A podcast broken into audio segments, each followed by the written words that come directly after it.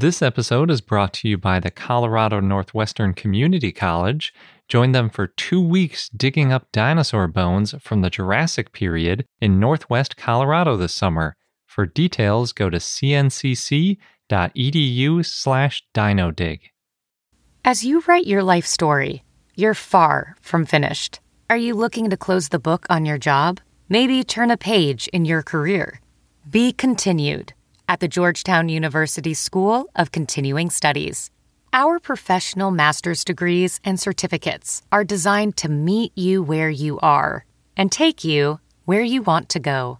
At Georgetown SCS, the learning never stops, and neither do you. Write your next chapter. Be continued at scs.georgetown.edu slash podcast.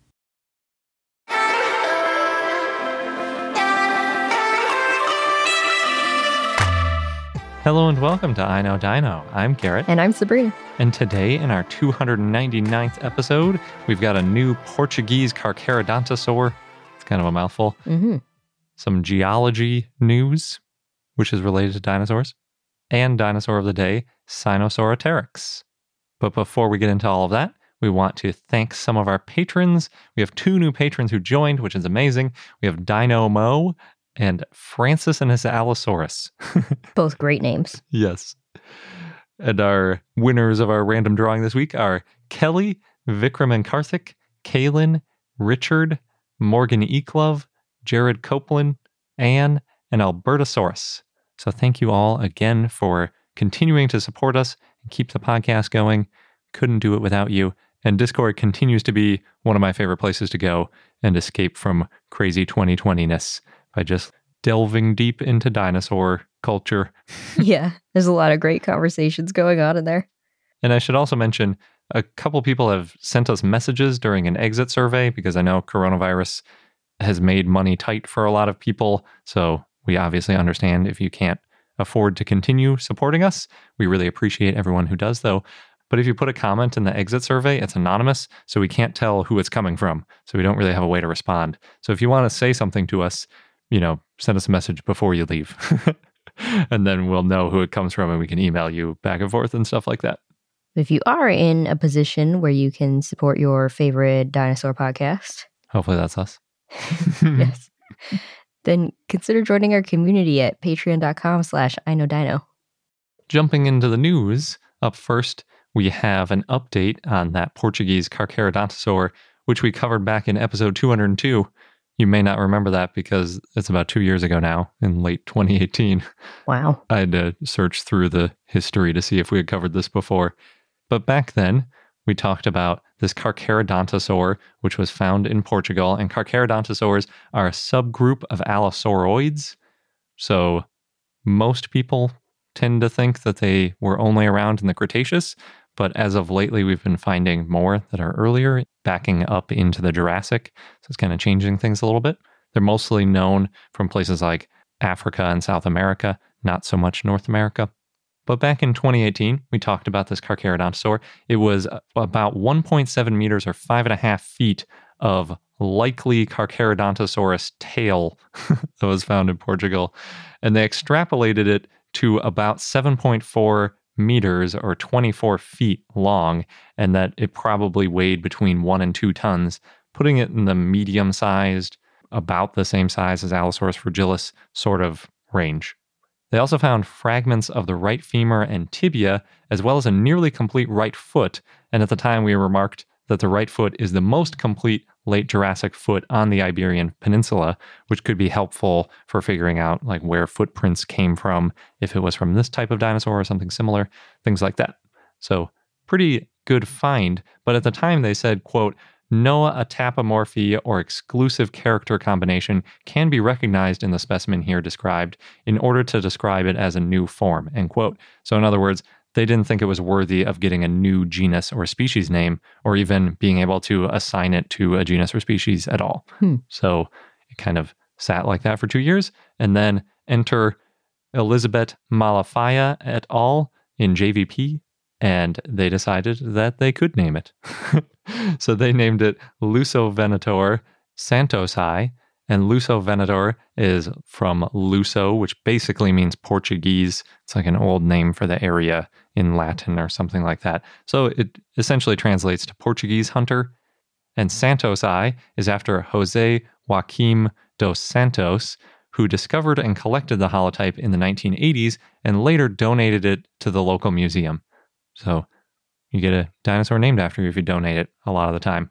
The holotype includes a complete set of hips, a few ribs, and about a dozen vertebrae from all over Lusovenator.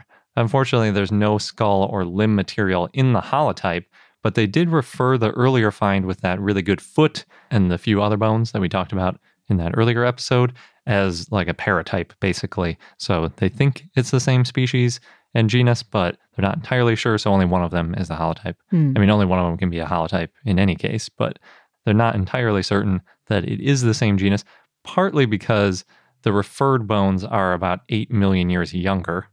And when individuals are 8 million years apart, it's pretty likely that they're different species. That's a really long time for one species to be around. Yes. But the overlapping tail vertebrae that they have, that's the only overlapping bones between the two specimens, look really similar. So it's possible that they're the same species. Some species do last for 8 million years, and they have no reason not to think that they're the same species. So they are for now. Like I mentioned, Lusovenator is from Portugal. Specifically, it's from the Lourinhã Formation, and that's a late Jurassic formation, specifically about 152 million years ago, give or take a couple million years. Obviously, there's an 8 million year younger specimen from the same formation, so it spans a pretty wide time range. It's actually really similar time range to the Morrison Formation in the US, where Allosaurus is. Obviously, another Allosauroid. And like many environments around the Mesozoic, Lourinhã includes a whole bunch of medium to large predators. It includes Ceratosaurus, Torvosaurus, and Allosaurus europaeus, which is sometimes also considered Allosaurus fragilis, depending on if you think it's similar enough to be its own species or not. The formation also contains the smaller Lourinhanosaurus at about 4.5 meters or 15 feet long. They didn't speculate on the age of Lusovenator, but they did note that all of the vertebrae are unfused, so it's likely that it's a juvenile. Scott Hartman's skeletal has it at about 3.5 meters or 11 feet long, which obviously is way shorter than the 24 feet long from a couple years ago when they were looking at the paratype, what is now the paratype. So if that older estimate still holds up, then this is a lot smaller than it would have ultimately gotten as a full adult. Hmm. Although Scott Hartman specifically warned us that skeletal scale bars are often not all that accurate. So maybe I shouldn't be basing a length estimate off of his specific skeletal drawing. But it's the best I can do. They didn't put it in the text. The phylogenetic analysis of Lusovenator puts it in as a basal carcharodontosaur, which shouldn't be surprising that it's basal since it's in the Jurassic. And until recently, most people considered the Cretaceous when you'd find carcharodontosaurs. Another useful thing about finding this Carcharodontosaur is that Luso Lusovenator, quote, supports unequivocally the hypothesis of a pre Cretaceous scenario for the radiation of the clade, end quote. So, this is another case of ghost lineages shrinking way down because there used to be this really long ghost lineage from Allosaurus type time frame 150 million years ago all the way until the Cretaceous began and you started seeing the first Carcharodontosaurs, but now we're filling in the gaps with some other Carcharodontosaurs. So that's handy.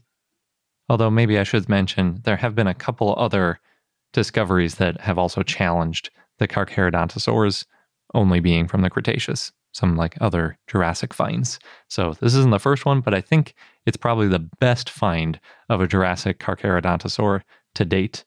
And it's the first known Laurasian Carcharodontosaur from the Jurassic, which is also handy because the other one's in Tanzania. hmm Still, we don't have any Carcharodontosaurs from the Morrison Formation. We just have the Allosaurids and Allosauroids.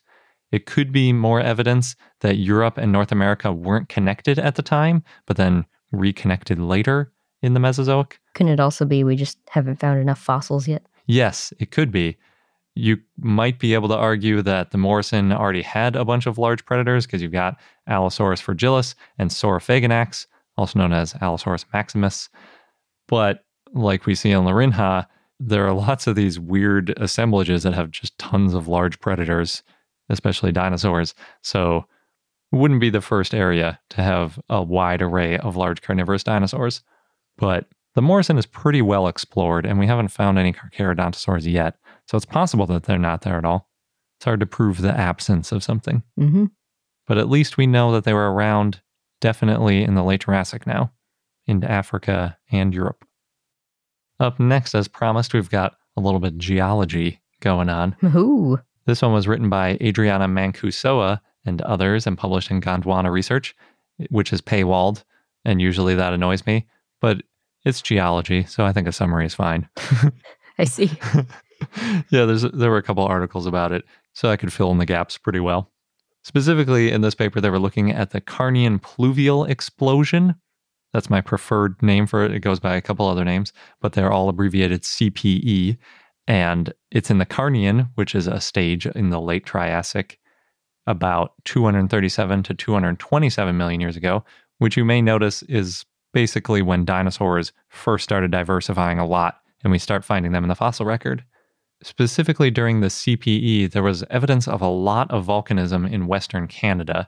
And for a long time, there's been a question of whether or not this caused a bunch of climate change and whether that climate change may have been what led to dinosaurs popping up in the fossil record at that point. Another question is whether or not that climate change happened globally or if it was just in the northern hemisphere, because sometimes, since this is volcanism, it can stay in one hemisphere depending on how the winds blow and how big of a volcanic eruption it is and things like that. But fortunately, these researchers were working in the Ischigualasto Formation in northwest Argentina, and that's where a lot of early dinosaurs and dinosaur morphs are found, to the point where a lot of people think that this might even be where dinosaurs originated. I wonder if we'll ever know for sure. It's really hard to tell. But back then, the continents were all still stuck together. So where they originated isn't really all that important because it's it's all just kind of one continent and they would have spread out really quickly. This formation is really useful because as co-author Randall Irmis from the University of Utah said, quote, our study focused on these rocks because they had the perfect combination of a good fossil record, datable ash layers, and rich climate data preserved in lake sediments, end quote. So Specifically, this paper dated the formation to 234.47 plus or minus 0.44 million years ago using uranium lead isotope dating. So it's right about 234 million years ago. And I believe that that 234 million years ago is about 3 million years before earlier estimates of the CPE, although I, I saw a couple other places that were dating it to 234. So it's possible dinosaurs were a little bit earlier than we originally thought. Yeah, so this puts the CPE near the beginning of the Carnian, whereas before you might have put it more in the middle of the Carnian.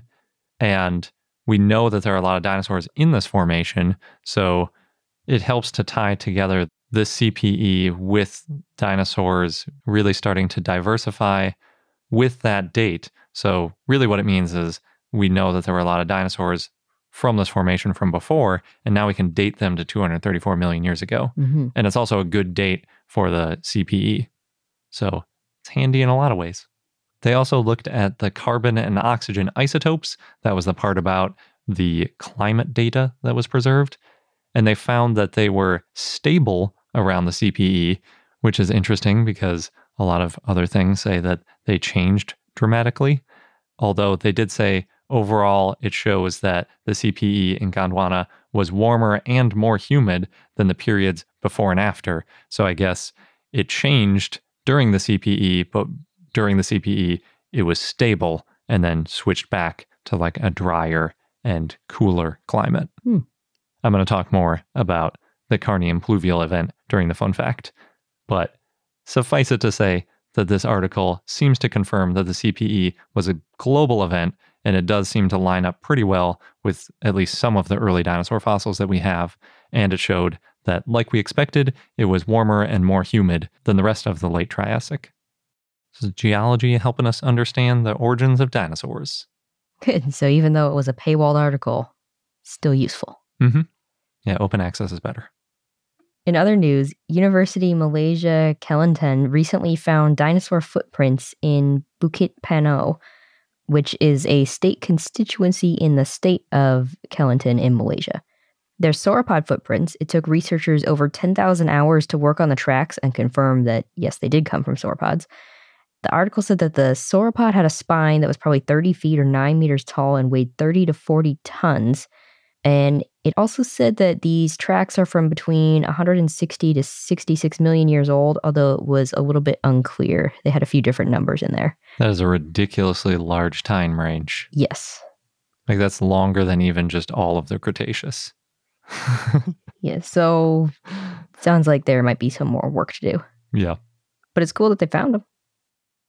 And last, I don't know why this keeps coming up, I guess it's a popular topic. So, How to Geek shared a way to hack that hidden Google Chrome dinosaur game, the chasing one, where you can make your T Rex invincible. And I tried it. I impressed Garrett very briefly, and then he saw my T Rex run through some cactus and it didn't end the game.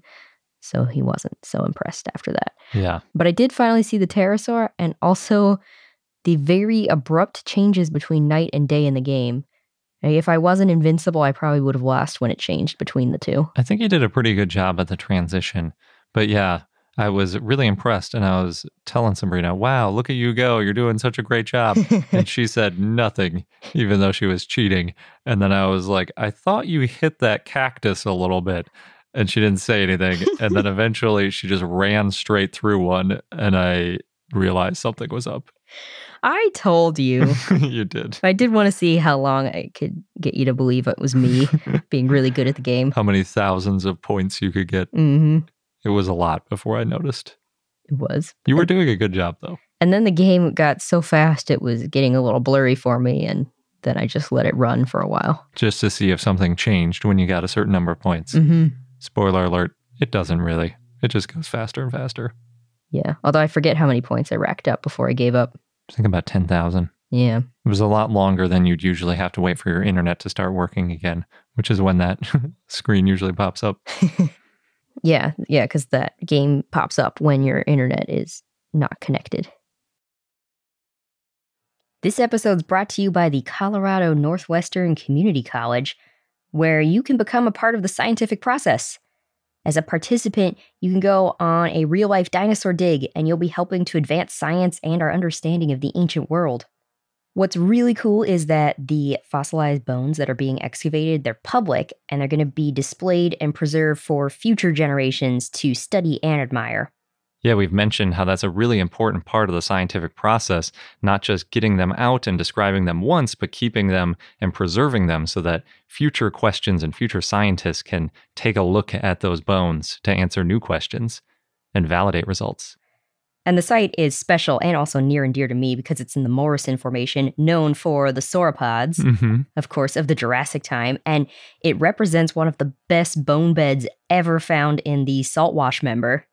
Yeah, the current interpretation is that the site was the result of a brachiosaurus sort of jamming up a river and then other carcasses piling up behind it. Oh no. and that's how we got a bunch of different types of dinosaurs all fossilizing together. So, oh no, but also, yay. Good for us as scientists. hmm And dinosaur enthusiasts. yes. So there are two scheduled digs if you want to get involved with getting these bones out of the ground. You can go from July 6th to July 20th or from July 22nd to August 5th. Head over to cncc.edu slash dinodig. You'll get all of the details. Just make sure that you register online by May 31st. And again, that is cncc.edu slash dinodig, D I N O D I G. Across America, BP supports more than 275,000 jobs to keep energy flowing. Jobs like updating turbines at one of our Indiana wind farms and producing more oil and gas with fewer operational emissions in the Gulf of Mexico. It's and, not or.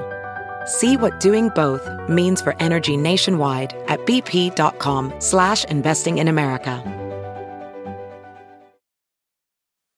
And now for our dinosaur of the day, Sinosauropteryx, which was a request from Diplodocate via our Patreon and Discord. So thanks. Sinosauropteryx was a compsognathid that lived in the early Cretaceous in what is now Liaoning province in China, in the Yixian Formation. It was small, and the longest specimen found was about three and a half feet or 1.07 meters long and weighed 1.2 pounds or half a kilogram. The holotype of Sinosauropteryx was only 27 inches, 68 centimeters long, but it was a juvenile. Sinosauropteryx was bipedal. It had short arms, large claws on its first fingers, and a long tail. Its tail was so long there were 64 vertebrae in the tail. Oof. It's the longest tail relative to the body length of any known theropod. Wow. Yeah, so as you can imagine, the tail probably helped it balance while it ran. It also had long legs. Its arms were about 30% the length of its legs. So it wasn't that bird like then, It's bird like in other ways, which I'll get to, just not in the having wings way. I suppose, yes.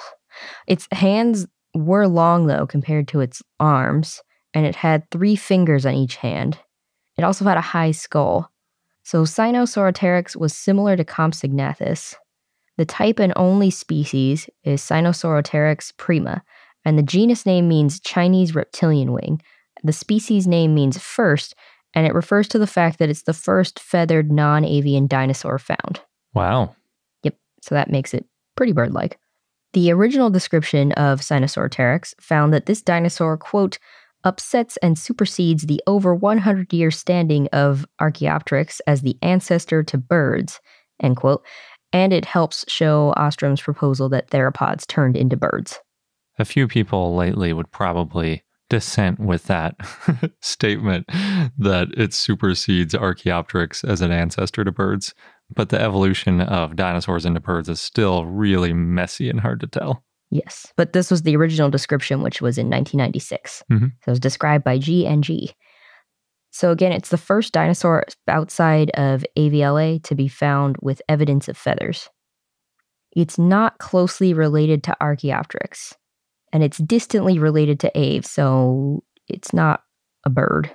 Depending on how you look at it, I guess. Yeah. Sinosauropteryx was discovered in 1996 by Li Yumin, who's a farmer and fossil hunter.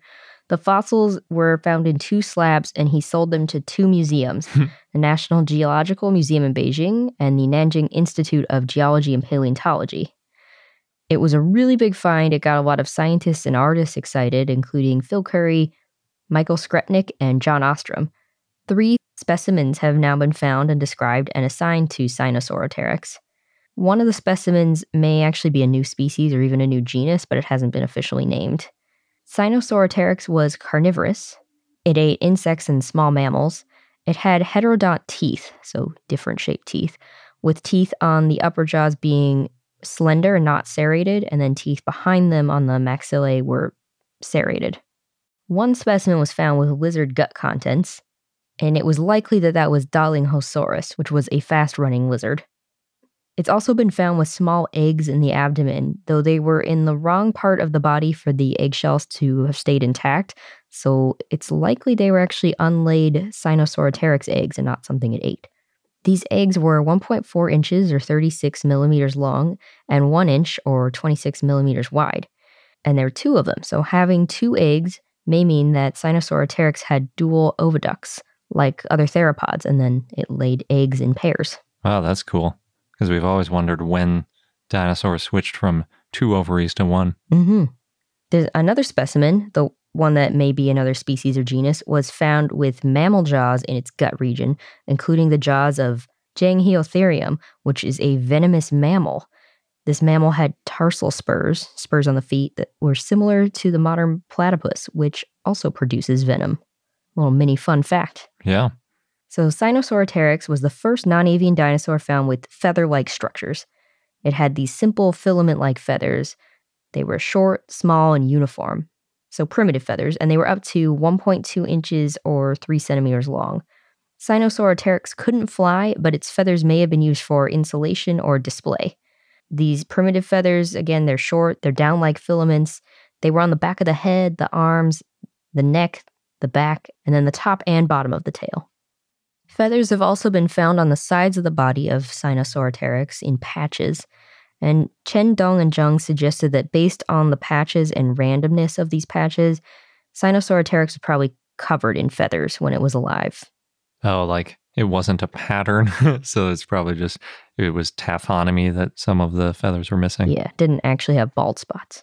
or maybe it did.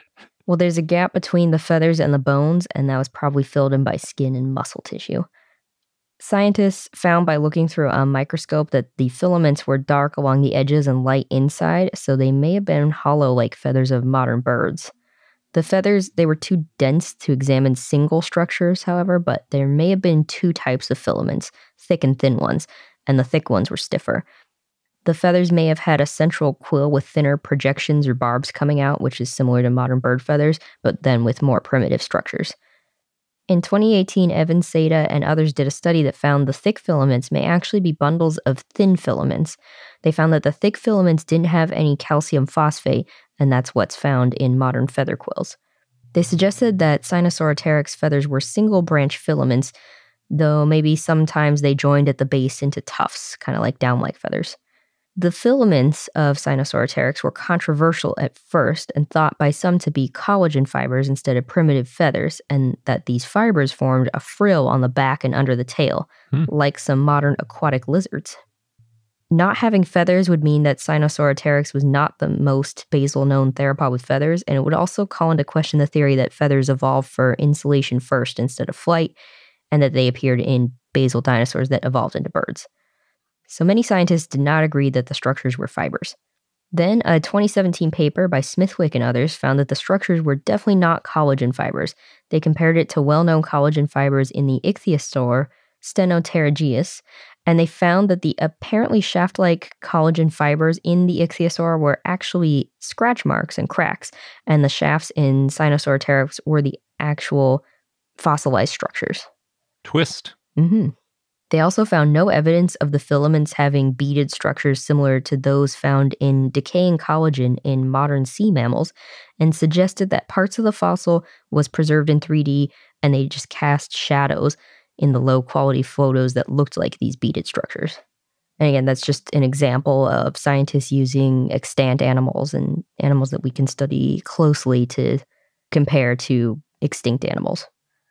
And the holotype in the abdomen of Sinosauropteryx, there's a pigmented area that was thought to possibly be traces of organs, maybe the liver, that John Ruben and others described as part of a crocodilian like, quote unquote, hepatic piston respiratory system, which is this specialized breathing mechanism where muscles attach to the liver and pubic bones of the hip, and they pull the liver back to inflate the lungs for short bursts of running and activity. Hmm.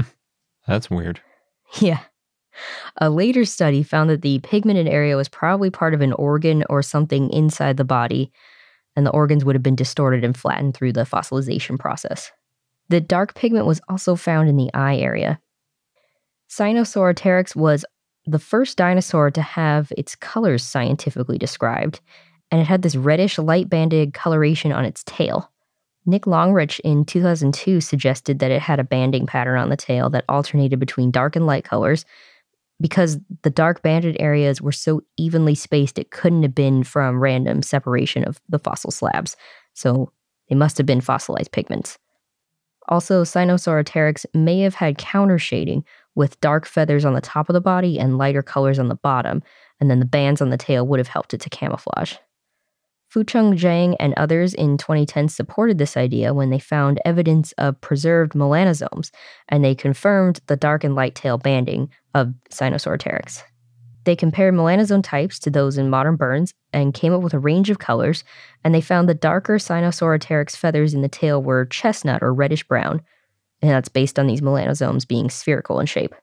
They don't know the color of the lighter stripes, though, because some pigments degrade and you can't tell them from fossils but finding these melanosomes is more evidence that these structures were feathers. Later findings found that Sinosauropteryx had a bandit mask like a raccoon hmm. around its eyes, and it had counter shading patterns on its body, usually associated with an animal that lived in an open habitat, so not much covering, instead of a dense forest. And that means that the Jehol biota in the Yixian Formation and Jiufotang Formation had a variety of habitat types. not just forest. But counter shading is useful in forests as well. It's just a little less dramatic, I think. Yeah, it could be. So with the counter shading, Sinosauropteryx could blend in.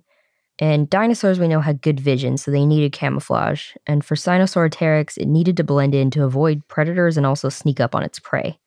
So its bandit mask may have helped with defense or to be a warning signal.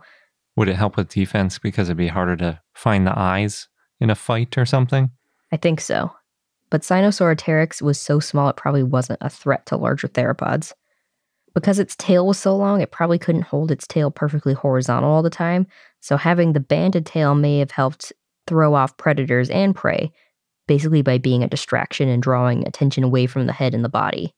It's also possible that the banding on the tail made it less recognizable to predators. Sinosauropteryx probably spent a lot of time in the sun, not in the shade, and it lived in an area with freshwater lakes, gymnosperm forests like conifers, and a lot of insects, bivalves, and gastropods, as well as mammals and birds. There were a lot of volcanic eruptions and wildfires and noxious gases that came from the lakes, but it was temperate. There were wet and dry seasons. The yearly temperature was about 50 degrees Fahrenheit or 10 degrees Celsius. Oh, pretty cool. And our fun fact of the day is about the Carnian pluvial explosion, aka the Carnian pluvial event or the Carnian pluvial episode. Fortunately, they are all abbreviated CPE. That's a lot of different names. It is. I, I feel like there's probably others as well. But in every case, Carnian is that period in the late Triassic that we were talking about earlier, when we start to see a lot of dinosaurs in the fossil record. And pluvial refers to rainfall. So it's a little bit different than some of the other extinction events that we talk about. In general, the CPE was a rainy and humid period in the late Triassic, but it was otherwise pretty dry, like I mentioned earlier. So we can tell this mm-hmm. because there are changes in oxygen isotopes, and those are linked to either a significant warming or a drop in water salinity, or possibly mm-hmm. both. And the significance of reduced salinity is that it's probably a result of more rain, which obviously gives you a little bit of information about the environment. During the CPE, lots of ocean life went extinct, including some types of algae and lots of invertebrates like ammonoids and some small filter feeders, like really small millimeter type size. There was lots of volcanism in Wrangellia during the CPE, and Wrangell is a town in southern Alaska. The area of Wrangellia stretches down through much of Yukon and British Columbia, Canada. And some people also include part of the northwestern US. But the important thing about it is that during the CPE, there was a lot of volcanism happening, which released a bunch of carbon dioxide and possibly sulfur dioxide into the atmosphere. It wasn't a violent explosion, so it didn't launch this stuff into the upper atmosphere with a bunch of ash, so it wouldn't have reflected a lot of the sun. But in general, carbon dioxide absorbs sun and warms things up. That's the whole global warming thing happening now whereas sulfur dioxide tends to reflect the sun, especially if it gets in the upper atmosphere and cools things off. However, I think in this case, more carbon dioxide was released, or at least enough more was released that it seemed to warm the environment.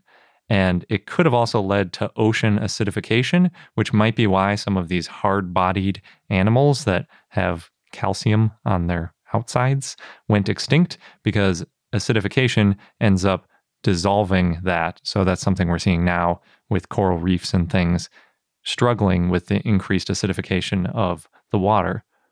On the plus side, some new animals appeared as well. In addition to early dinosaurs showing up, there were also the first dinoflagellates, hmm.